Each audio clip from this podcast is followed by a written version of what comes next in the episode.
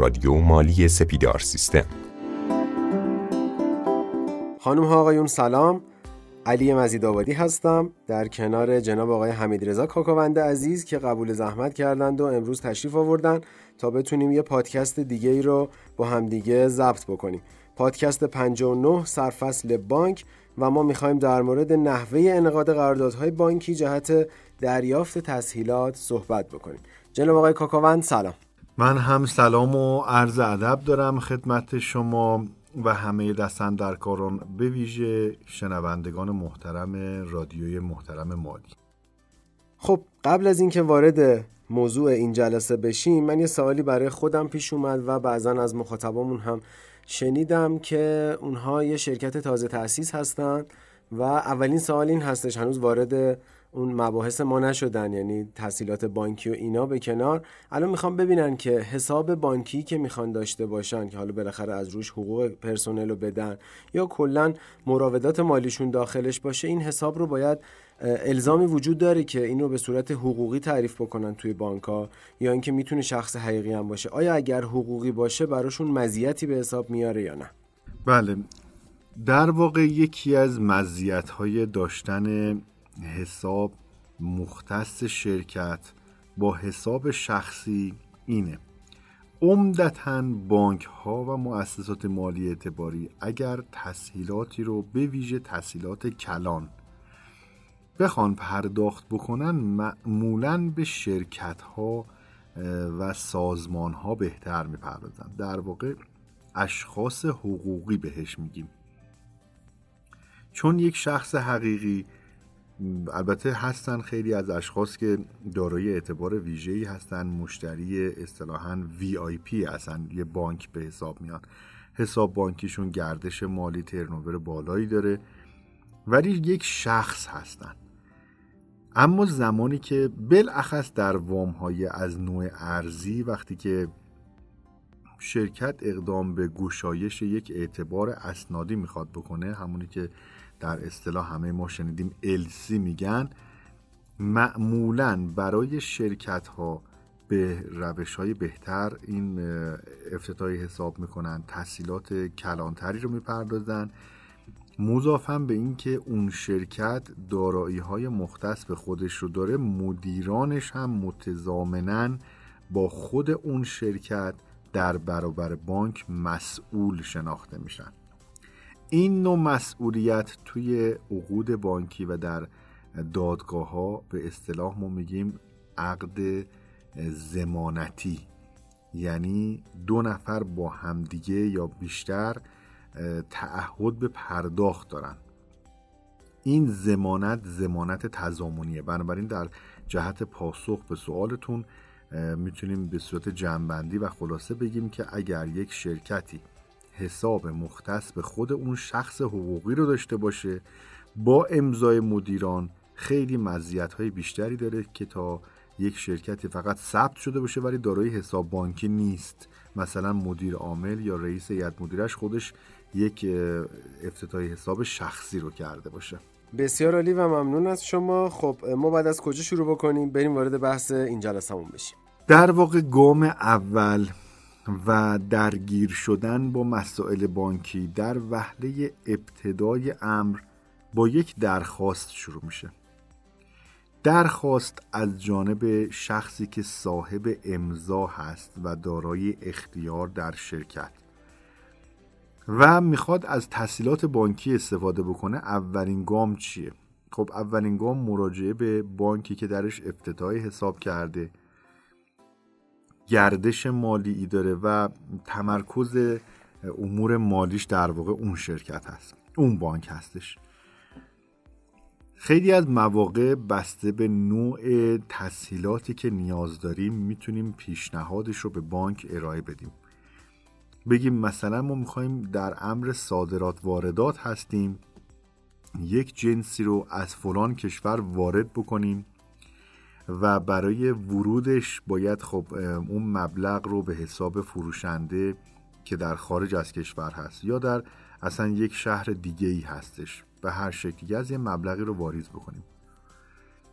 بانک بر اساس دارایی هایی که شرکت داره و گردش مالی که ایجاد کرده که ما اصطلاحا میگیم اعتبار یا همون کردیت که برای اون شرکت در نظر گرفته میشه.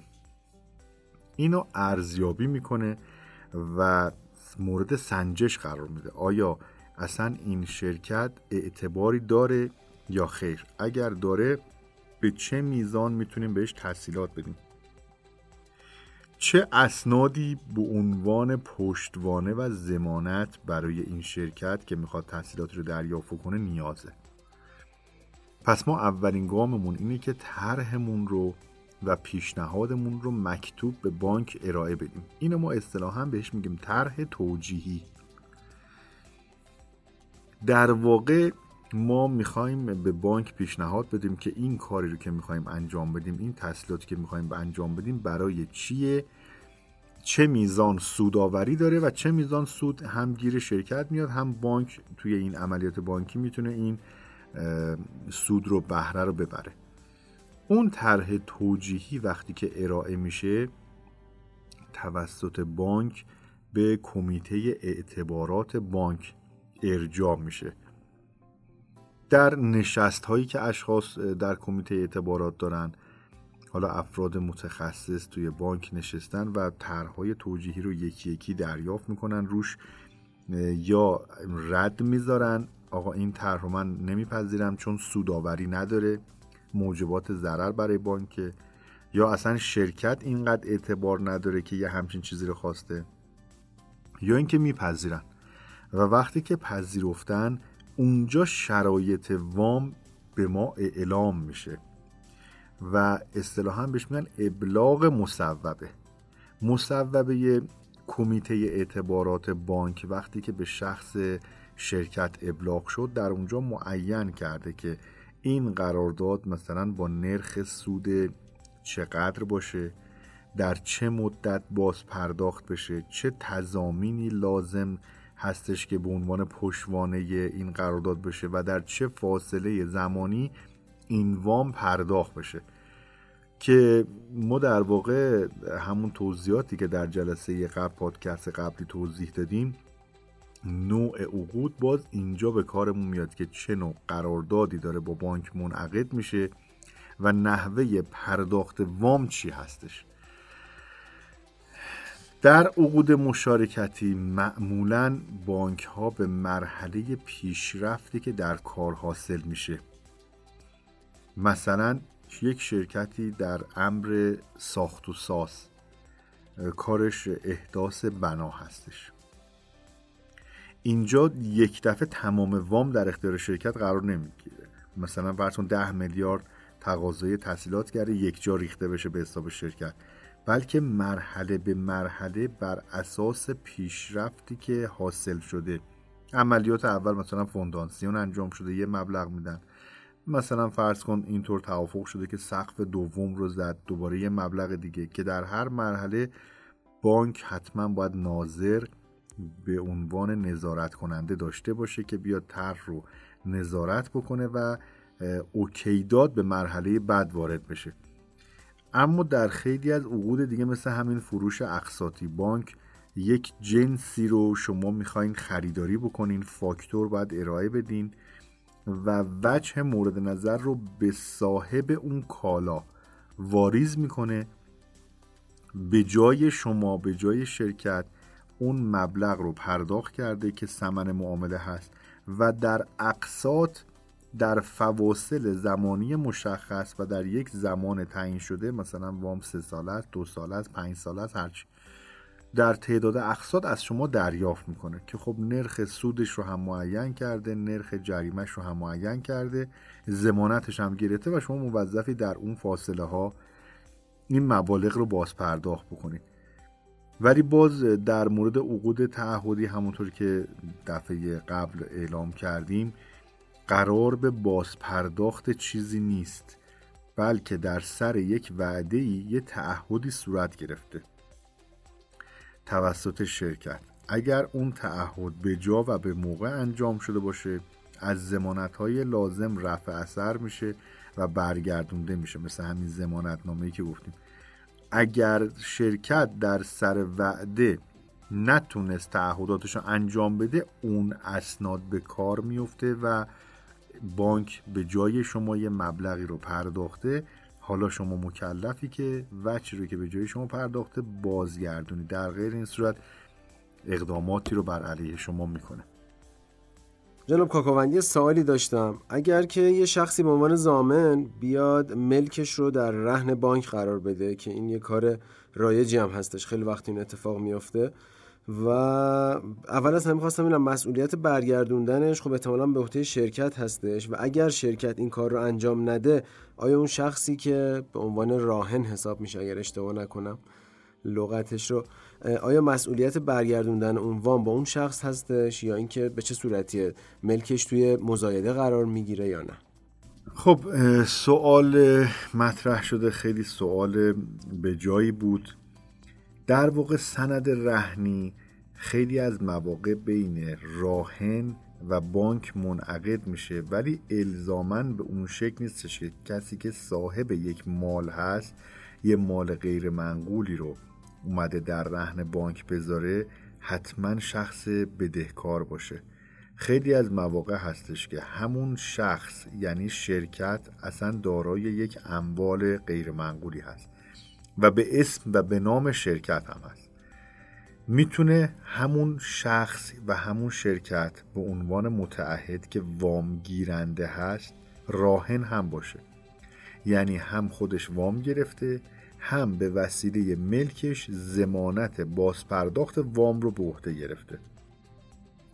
اما در خیلی از مواقع راهن همون شخص متعهد یا بدهکار نیست. شخص سالسیه بنابراین شرکت به عنوان مثلا شرکت X وام گیرنده است تحصیلات گیرنده است که ما اصطلاحا بهش میگیم متعهد. اما شخص دیگه ای اومده زمانتش رو کرده به وسیله مال شخصی خودش که می‌تونه یکی از اعضای هیئت مدیره شرکت باشه یا می‌تونه اصلا یک شخصی خارج از بانک خارج از شرکت مثلا فرض کن یک شخص دیگه یا دوستاشه یا شریک تجاریشه حالا اومده زمانت این رو کرده. اما اون نکته ای که قابل اهمیت هست اینه که هر وقت یک سند رهنی می‌خواد در رهن بانک بره دو تا نکته خیلی لازمه که حتما بهش توجه بشه. نکته اول نرخ سود هیچ وقت نباید جاش خالی بمونه.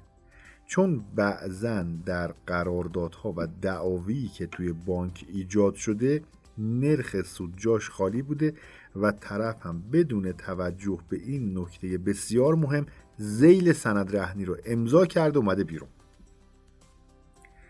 البته نکات خیلی زیاده. من به عنوان مقدمه دارم دو نکته بولدش رو میگم. دومین مسئله در زمینه اخذ سند رهنی اون مدتیه که در رهن گذاشته میشه. خیلی از ماها ممکنه اصلا سند رهنی رو ندیده باشیم ولی خیلی از ماها هستیم که بارها سند رهنی رو حالا به صورت یک حقوقدان نه مطالعه کردیم. نوشته شده این قرارداد مثلا به مدت پنج سال شمسی قابل تمدید هستش. این یعنی چی؟ یعنی مثلا من سندم رو فقط برای پنج سال در گروه بانک گذاشتم یا مثلا بیشتر از اون بشه چه اتفاقی میفته کمترش باشه چه اتفاقی میفته. معمولا بانک ها وقتی که یک وامی رو میدن تصویه میشه مجددا اون مشتری یک مشتری خوش حساب می‌تونه باشه. مشتری مجددا تقاضای یک وام دیگه می‌کنه. دیگه قرار نیست ما هی این سند رهنی رو ببریم توی دفترخونه تنظیم بکنیم وام پرداخت شد فک رهن بکنیم دوباره تقاضای وام کرد دوباره تو رهن ببریم. برای اینکه این مسائل تکرار نشه میگیم آقا جون شما پنج سال اعتبار داری پیش ما. تو این پنج سال حالا ده دفعه وام می‌گیری سه دفعه وام می‌گیری. هر وقت وامو گرفتی تصویه کردی اون سند رهنی پشتوانش باشه. ولی بعد از انقضای این مدت این شخصی که ملکش رو در رهن گذاشته باید این نکته رو توجه داشته باشه. آیا می‌خواد دوباره سندش در رهن باشه یا دیگه اجازه در رهن بودن رو نمیده؟ در اون صورت اون زمان برای اینجا اهمیت داره. همینجا بسیاری از دعاوی در دادگاه ها مطرح میشه. طرف میگه آقا مدت در رهن گذاشتن ملک من پنج سال بوده. و در عرض این پنج سال مثلا چهار تا وام گرفته شده تصویر شده. این وام پنجم متعلق به سال هفتم مثلا بوده که من سندم رو دیگه اجازه نداده بودم در رهن باشه. و به همون جهت اجراییه‌ای که بانک کشیده می‌خوام مثلا ابطالش بکنم. من به عنوان مقدمات تا اینجا توضیح دادم. در جلسات بعد می‌خوایم در مورد نحوه زمانت های بانکی که یکیش همین سند رهنیه به صورت بازتر اسناد تجاری مثل چک و سفته و اینا و سایر مسائل توضیح میدم. خیلی تشکر می‌کنم از اینکه برنامه ما رو دنبال کردین تا دیدار بعد ایام بکام بسیار ممنونم از شما جناب آقای کاکاوند عزیز.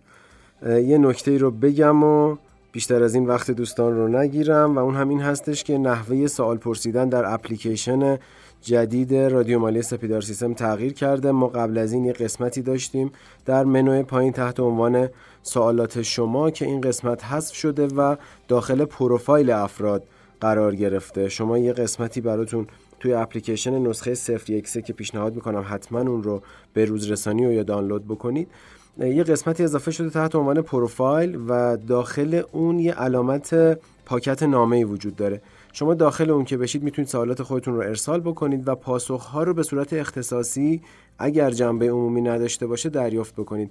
ضمن اینکه از همین طریق می‌تونید تاریخچه ای از سوالات خودتون رو داشته باشید که این به شما کمک می‌کنه بعدا بتونید اونها رو پیگیری بکنید. باز هم پیشنهاد می‌کنم نسخه جدید اپلیکیشن رو حتما نصب بکنید. مارکت کافه بازار و یا Google Play و یا سایت سپیدار سیستم در اختیار شما هستش که بتونید اپلیکیشن خودتون رو به روز رسانی بکنید. از اینکه همراه همیشگی رادیو مالی سپیدار سیستم هستید از شما ممنونم. خداوند یار و نگهدارتون.